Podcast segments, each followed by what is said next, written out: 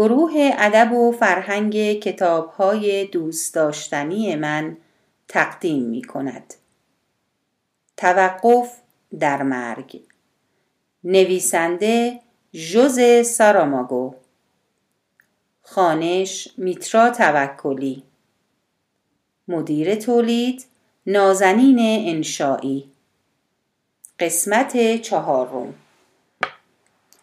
دولت مردان می بایست برای آینده این افراد چاره ای می اندیشیدند. از این رو به خانه های سالمندان همان توصیه ای شد که به بیمارستان ها شده بود. یعنی مسئولیت نگهداری از سالمندان نیز به خانواده هایشان سپرده شد با این تفاوت که قرار شد تا ساخت خانه های سالمندان جدید دولت خدمات لازم را در منزل به آنها ارائه دهد. این بار اما به جای فضاهای کوچک و بسته از محوطه های بسیار وسیع شبیه پنتاگون، برج بابل و یا لابیرنت استفاده شد که ابتدا دور تا دور آن دیوارهای بلندی احداث شد و بنا بود بعدها به شهر و حتی کلان شهر تبدیل شوند. از مشکلات دیگری که افزایش سالمندان در پی داشت نیاز به افراد جدید برای نگهداری از ایشان بود.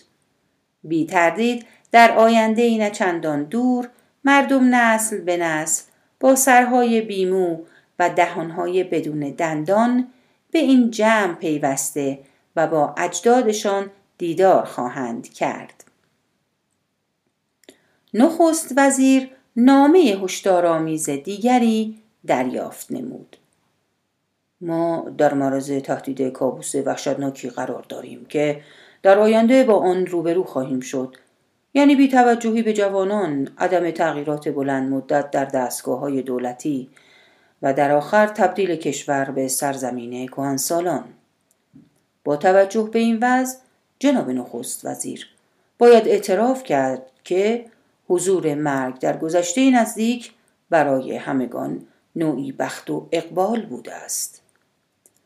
مدیر کل شرکت های بیمه نیز لب به شکایت گشوده بود. بقای این صنعت در معرض تهدیدی وحشتناک قرار گرفته. او به هزاران نامه دریافت شده از سوی بیمه شدگان اشاره می کرد که متقاضی لغو قرارداد انواع بیمه به خصوص بیمه عمر بودند. تمامی این نامه ها متون مشابهی داشتند. درست مانند اینکه از روی یک الگو کپی برداری شده بود. بیمه شدگان تصریح کرده بودند که با توجه به پایان یافتن حکومت مرگ بر زندگی پرداخت حتی یک سکه دیگر به ادارات و شرکت های بیمه اگر نشان از حماقت نباشد بسیار مزهک خواهد بود. زیرا این کار حاصلی جز ثروتمند کردن شرکت های بیمه ندارد. یکی از فرستندگان نامه خشم خود را با بیان این عبارت نشان داد. سری را که درد نمی کند دستمال نمی بندند. برخی نیز پا از این فراتر گذاشته و خواهان استرداد تمامی پولهایی شده بودند که تا به آن لحظه به شرکت بیمه پرداخته بودند. البته ناگفته پیداست که چنین درخواستهایی هرگز راه به جایی نمی‌برند. اما رئیس کل شرکت های بیمه هیچ راه گدریزی برای رهایی از پرسش های مطرح شده توسط خبرنگاران رادیو و تلویزیون و در کل رسانه های جمعی نداشت. بنابراین مجبور شد در مورد برنامه های آینده توضیحاتی دهد.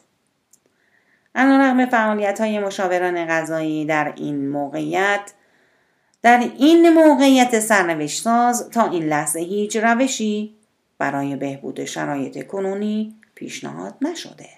بنابراین ناچاریم بر مفاد همان قراردادهای از پیش شده تأکید کنیم یعنی تمامی بیمه شدگان حتی در صورت عدم تمایل مجبور به پرداخت حق بیمه تا آخر عمر هستند با این حال برای جمع رضایت مشتریان پیشین و جذب مراجعان جدید در نظر از تغییر کوچکی در یکی از بندهای بیمه نامه به عمل آمده و به جای عبارت تا آخر عمر از عبارت تا سن 80 سالگی استفاده شود. در واقع این سن به مفهوم مرگ استعمال می گردد. و در حالی که با خوشحالی لبخند می‌زد ادامه داد به این ترتیب شرکت های بیمه با رسیدن هر فرد به سن 80 سالگی البته به این شرط که تمامی اقصاد بیمه نامه را پرداخت کرده باشد به تعهدات خیش عمل خواهند کرد. البته هر کسی می تواند در صورت تمایل قرارداد بیمه خود را تا 160 سالگی تمدید کرده و این سن را فوت دوم حساب کند. این جریان می تواند تا وفاتهای بعدی نیز استمرار داشته باشد.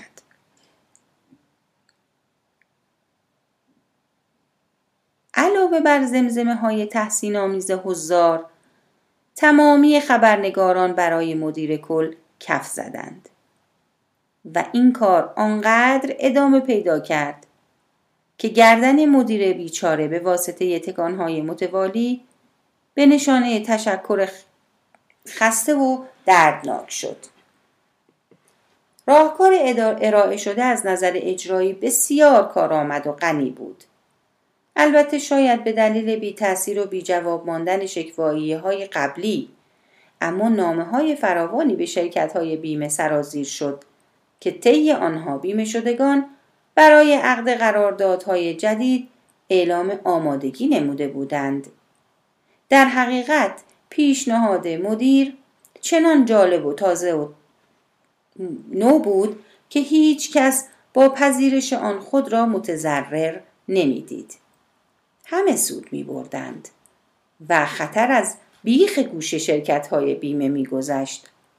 با استقبال بینظیری که از این پیشنهاد به عمل آمد جای تردید نبود که همین فرد در انتخابات آینده به عنوان رئیس کل شرکت های بیمه برگزیده خواهد شد و بهتر از هر کسی از عهده مسئولیت های محوله برخواهد آمد. در میان اصناف مختلف نشست های متعددی برگزار می شد و دست کم در مورد اولین جلسه می‌شد گفت که به خوبی برگزار شد. شاید بتوان گفت که دلیل برگزاری چنین نشست هایی نامه های دریافتی از خانه های سالمندان و سایر نهادها بود. به خصوص عبارتی که به نخست وزیر هشدار می‌داد که حضور سابق مرگ نوعی بخت و اقبال بوده است. در سراسر تاریخ فیلسوفان در دو دسته اصلی از قبل تقسیم شده بودند خوشبین ها و بدبین ها و یا به عبارتی سرخوش ها و اخموها. و برای هزارمین بار در میان آنها بحث در گرفت که آیا در جلسات برگزار شده باید به نیمه پر لیوان پرداخت یا برای نیمه خالی مرسی سرایی کرد. به هر حال تسلسل خسته کننده سخنرانی ها بیفایده می نمود و سرانجام در آخر جلسه به همان موضوعی برمیگشتند که در ابتدا آنان را گرد آورده بود و در هر حال پس از هر جلسه از تعداد شرکت کنندگان کاسته می‌شد. زیرا دیگر ادامه این بحث ها را بیهوده و بینتیجه می دانستند. در مقابل نمایندگان فرقه های مختلف به یکدیگر دست اتحاد داده و جبهه واحدی تشکیل دادند تا جریان گفتگوها را به مسیری هدایت کنند که در آن هیچ ابراز نظری در مورد محاسن و معایب در مرگ شنیده نمی شود. اسقف اعظم نیز در یکی از همین نشست ها مشکل بزرگ پدید آمده را به دایره بی پایان تشبیه کرد و با استناد به آنچه در مذاکره با نخست وزیر بیان کرده بود به حاضران توضیح داد که با فقدان مرگ دیگر رستاخیزی نیز وجود نخواهد داشت و بدون رستاخیز هم کلیسا و مذهب معنا و اعتبار خود را از دست خواهند داد. یکی از فیلسوفان حاضر در جلسه مدعی شد که تاریخ تقدس در کوچه بنبسته بدون مرگ به پایان خود خواهد رسید و افزود بدون شک حضور مرگ در میان ما همچون هوا برای تنفس برای ادامه زندگیمان الزامی است. و برخلاف تصور بیان این جمله نه تنها صدای اعتراض حاضرین را بلند نکرد بلکه یکی از نمایندگان به تایید آن گفت در صحنه که هستیم در صحت گفته آقای فیلسوف شکی نیست. حضور ما همواره بر این منظور بوده که مردم در طول زندگی خیش همواره در حراس به سر برده و خود را برای در آغوش کشیدن مرگ در لحظه موعود آماده کنند. این دقیقا همان چیزی است که ما را برای پذیرفتن آن عادت دادند. ما همواره مجبوریم از عباراتی استفاده کنیم که برای کالایی که مد نظر است جاذبه تبلیغاتی داشته باشد. می‌خواهید بگویید شما هم اعتقادی به لزوم مرگ ندارید؟ اینطور فرض کنید. برای یک دقیقه سکوت حکم فرما شد. بدبین ترین مرد حاضر در جلسه لبخند زد. انگار بدون هیچ هدف و منظوری. در مراسم اعطای جایزه کشف عنصری جدید در آزمایشگاه شرکت کرده باشد. بعد یکی از فیلسوفان خوشبین مداخله کرد. اصلا چرا اینطور از پایان اصر سلطه مرد وحشت زده اید؟ شاید به خاطر اینکه ما هنوز نمی‌دانیم واقعا این دوران به پایان رسیده است یا نه. تنها چیزی که می‌دانیم این است که مدتی است این کشدار به تعلیق درآمده. حق با شماست. اما اگر فرض را بر این بگذاریم که این دوران به پایان رسیده چه؟ در این صورت توجه شما را به این مطلب جلب می کنم که در صورت پایان مرگ همه چیز مجاز می شود منظورتان این است که همه چیز بدتر می شود؟ یعنی حالتی پیش, پیش می آید از غیر مجاز بودن برخی امور بدتر خواهد بود؟ باز هم سکوت حکم فرما هشت نفری که گرد میز نشسته بودند مأموریت داشتند در خصوص پیامدهای آینده بدون مرگ به مذاکره نشسته و در مورد آن چه قرار؟ آن چه قرار است جامعه با آن روبرو شود؟ پیش بینی قابل قبولی ارائه دهند. یکی از فیلسوفان خوشبین گفت بهتر از فعلا هیچ کاری انجام نشود. زمان همه مشکلات را در آینده حل خواهد کرد. فیلسوف بدبینی مداخله کرد متاسفم متاسفم اما آینده همین امروز است همینجا. به بیانیه صادر از سوی خانه های سالمندان، بیمارستان ها، مؤسسات خاک سپاری، شرکت های بیمه و سایر نهادها توجه کنید. کسانی که از هر موقعیتی برای کسب سودهای کلان بهره می‌گیرند باید پذیرفت که هیچ نکته خوبی قابل پیش بینی نبوده و آنچه برای آینده در ذهنمان متصوریم تاریک فلاکتبار و وحشتناک است.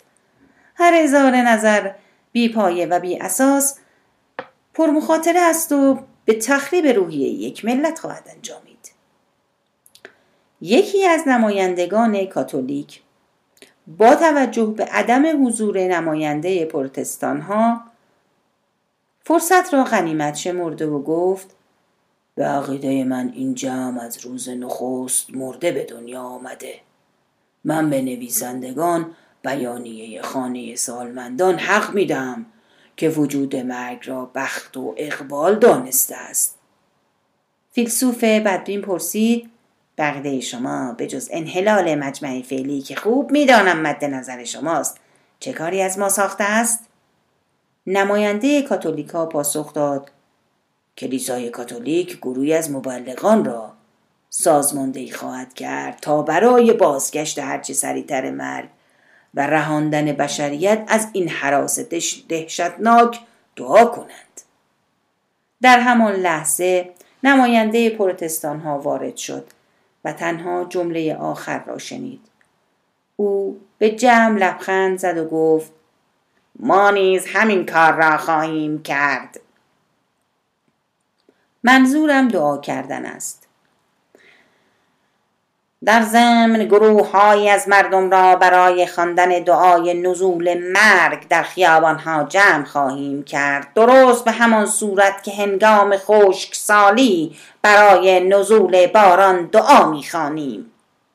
نماینده کلیسای کاتولیک گفت ولی ما قصد نداریم تا آن اندازه پیش برویم. باز هم لبخند بر لب نماینده پروتستان ها نشست و فیلسوف خوشبین که سعی داشت مخالفت خود را نشان دهد پرسید خب اینطور که به نظر می رسد همه درها به روی ما بسته شده در این صورت تکلیف ما چیست؟ فیلسوف دیگری پاسخ داد سعی خواهیم کرد جلسه دیگری داشته باشیم و در تمامی این جلسات به بحثهای فلسفه ادامه خواهیم داد. ما متولد شدیم که به این قبیل بحثهای فلسفی بپردازیم حتی در اموری چون خلق و پوچی اما با چه هدفی؟ با این هدف که نادانسته ای را بدانیم چرا؟ زیرا فلسفه هم به مرگ نیازمند است و هم به باور اگر می نشینیم و به بحث های فلسفی می پردازیم به این دلیل است که می دانیم خواهیم مرد فیلسوف مشهوری می گوید فلسفه بافی همان آموزش مردن است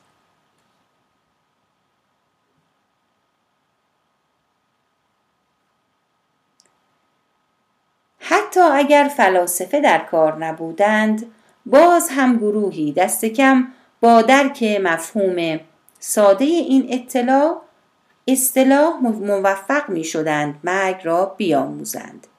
البته تنها در مورد مرگ خودشان اما در عین حال دیگران نیز به مردن فراخوانده و حتی در این راه به یاری آنان می شتافتند بد نیست ماجرایی را برایتان تعریف کنم در روستایی که در چند کیلومتری یکی از کشورهای همسایه قرار داشت خانواده زندگی می کردند که دو نفر از اعضای آن به علت بیماری زندگی تعلیقی داشتند یا به عبارت ساده در مرد به سراغ آنها نمی آمد. آنها این حالت را وقفه در مرگ می نامیدند. یکی از بیماران پدر بزرگ خانواده بود که سابق بر این شخصیت مقتدری داشت و اکنون در اصل ابتلا به بیماری دچار آشفتگی و بدبختی بزرگی شده و بجز تکلم تمام توانایی های خیش را از دست داده بود.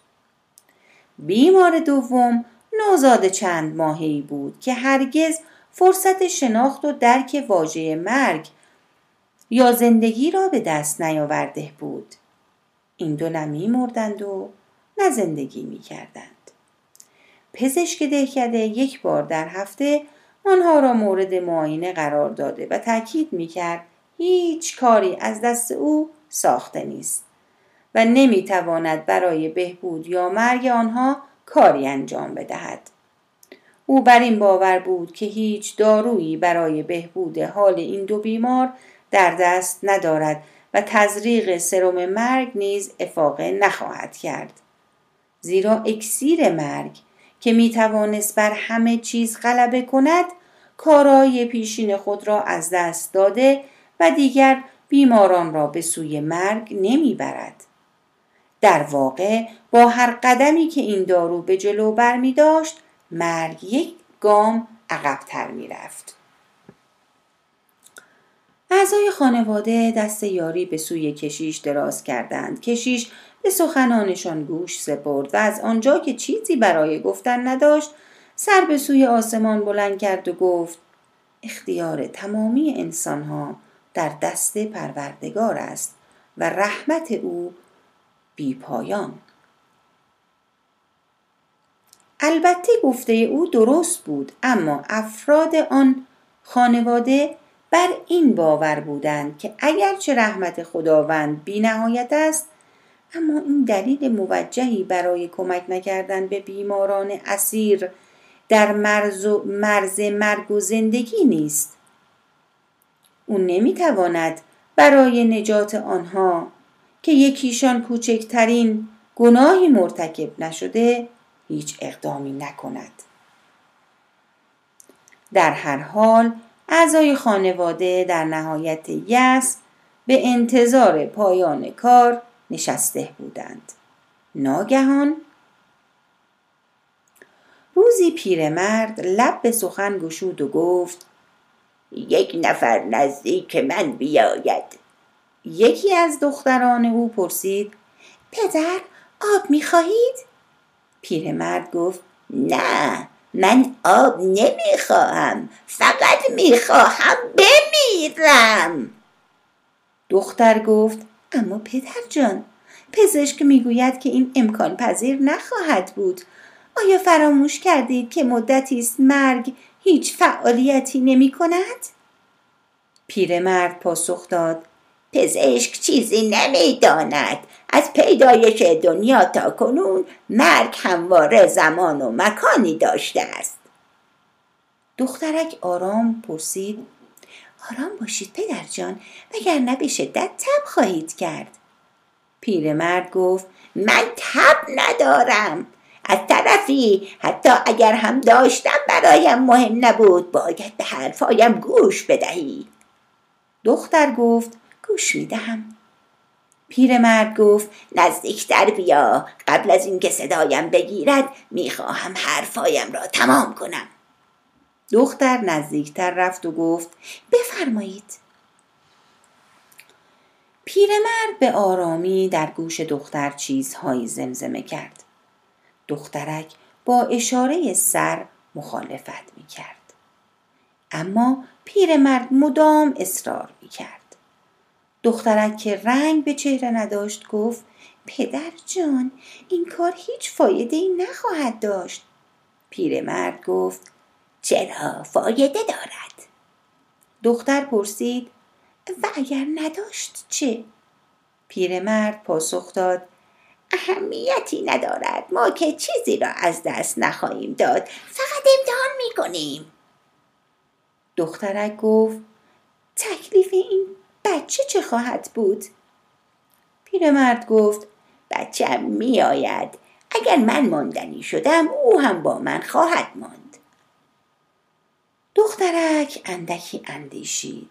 در حالی که می‌شد سردرگمی و شگفتی بی حسر و حد را در صورتش مشاهده کرد. و سرانجام پرسید چرا جنازه ها را به اینجا نیاوریم و همینجا به خاک نسپاریم. پیرمرد گفت دو جسد در یک خانه؟ آن هم در جایی که هر چه میکوشند کسی نمیمیرد؟ دخترک گفت من گمان نمی کنم مرگ چنین اجازه به ما بدهد پدر. این کار نوعی جنون است. پیرمرد گفت شاید حق با تو باشد اما راه دیگری برای رهایی از این وضعیت وجود ندارد. دخترک گفت اما ما خواهان زندگی هستیم نه مرگ. پیرمرد گفت درست است اما نه در وضعیتی که در آن به سر می‌بریم یعنی زنده ای که مرده و جسدی که زنده است. دخترک گفت خب اگر چنین باشد به خواسته شما عمل خواهیم کرد. بسیار خوب پس مرا ببوس و برو. دختر در حالی که سعی داشت جلوی ریزش اشکهایش را بگیرد پیشانی پدر را بوسید و اتاق را ترک کرد تا نزد سایر اعضای خانواده رفته و به آنها اطلاع بدهد که پدر تصمیم گرفته به آن سوی مرز جایی که فکر می کند هنوز مرگ در آن جریان دارد برود. آنها نیز چاره جز پذیرش درخواست پیرمرد نداشتند زیرا دیگر کار به جای رسیده بود که مردی در آن سن و سال غرورش را زیر پا گذاشته و آرزوی مرگ کرده بود. پیرمرد غیر از آن دختر خویشاوندان دیگری نیز داشت که جملگی فقیر و توهی دست بودند. آنها پذیرفته بودند که خداوند آنچه را که روزی به آنها ارزانی داشته روزی پس خواهد گرفت. داماد پیرمرد که برای مرخصی از کشور دیگری برگشته بود بنای گریستن گذاشت. اما امه خانواده با پرسش یک سوال همه را به تردید انداخت. اگر ها متوجه شوند چه خواهد شد؟ حق با او بود. به ویژه در مورد پسرک کوچکی که تازه قدم به این جهان گذاشته و کوچکترین گناهی مرتکب نشده بود البته حتی در مورد پیرمرد نیز که سه فرزند برومند داشت پرسشهایی به ذهن انسان خطور می کرد. در هر حال به این نتیجه رسیدند که بهترین راه حقیقت امر را برای آنها بازگو کند و آن کنند که عواقب اعمال خیش را خواهند پذیرفت. پیش از حرکت یکی از اعضای خانواده گفت امیدوارم این موضوع موجب شروع جنگ نشود. اما به هر حال دو دختر به همراه داماد و خانواده نیمه شب به سمت مرز به راه افتادند. اهالی روستا مثل اینکه انتظار اتفاقی جدید را میکشیدند خیلی دیر به بستر رفتند. سرانجام تمام کوچه ها و خیابان ها در سکوت فرو رفته و چراغ ها یک به یک خاموش شدند. آنها قاطر را به گاری وصل کرده و علا رقم اینکه پیرمرد دیگر وزن زیادی نداشت به زحمت او را از بستر به گاری منتقل کردند. پیرمرد پیش از سوار شدن از آنها پرسید بیل و کلنگ را آوردید؟ و پاسخ شنید بله آورده ایم شما نگران نباشید. سپس دختر بزرگ پیرمرد که نوزادش را در آغوش گرفته بود ظاهر شد. کودکش را درون گاری گذاشت پیشانی و او را بوسید و گفت خدا نگهدار فرزندم دیگر تو را نخواهم دید. البته این صحت نداشت زیرا او نیز همراه خواهر و شوهرش همراه آن دو بیمار سوار گاری شده و امه نیز در کنار برادرزاده هایش نشست.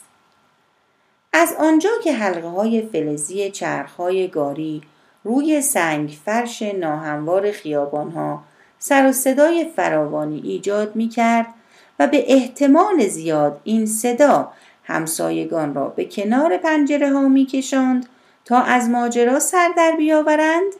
تصمیم بر این شد که گاری در جاده خاکی حرکت کرده و در خارج از دهکده به جاده اصلی برسد.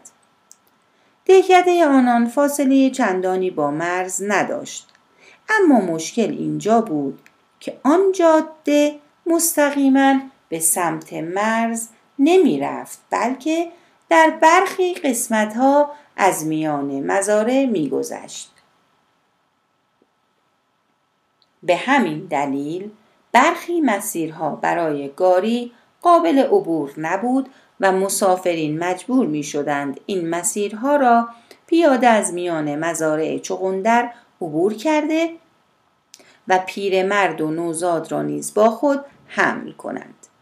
خوشبختانه از آنجا که داماد خانواده در آن مناطق به شکار پرداخته و دستی هم در کار قاچاق داشت آن مناطق را به خوبی می شناخت.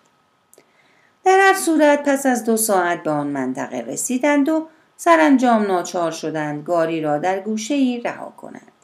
یک آن از ذهن داماد خانواده گذشت که پیرمرد را بر قاطر سوار کرده و همراه خود ببرند. از این رو حیوان را از گاری جدا کرده بستنی نرم روی پشتش فراهم ساخته پیرمرد را روی آن خواباندند. مردها چنان میگریستند که کم کم نیروی خود را از دست می‌دادند. پیرمرد بیچاره طوری بیهوش شده بود که گویی جان در بدن نداشت. داماد خانواده با مشاهده جسد بیرمق او گفت هرگز موفق نخواهیم شد. اما خیلی سریع نتیجه گرفت. بهتر از ابتدا خودش سوار قاطر شده و بعد پیرمرد را در آغوش بگیرد. او را همراه خود می‌برم. شما هم باید کمک کنید.